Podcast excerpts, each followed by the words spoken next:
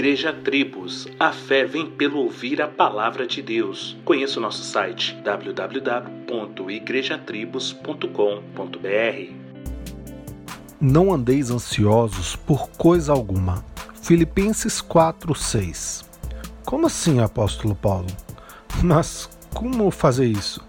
Tendo em vista que tudo o que nos rodeia, sejam informações, problemas, vírus e tantas outras coisas, tem-nos a deixar muito ansiosos. Ou será que nós, os cristãos, estamos livres de todos os males que vêm ao mundo?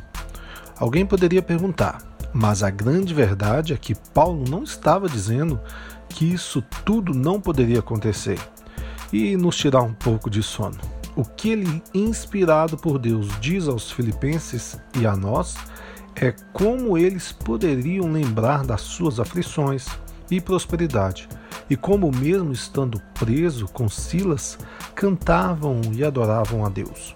O que ele também quis dizer é que nós não devemos viver sempre com ansiedade, sem paz, sem esperança. Pelo contrário, nossas orações e súplicas devem ser apresentadas diante de Deus. A ansiedade tem se tornado o mal do século.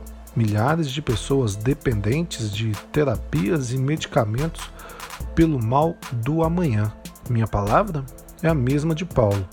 Que a paz de Deus, que excede todo entendimento, guardará os vossos corações e as vossas mentes em Cristo Jesus. Solos Cristos, dele, por ele e para ele.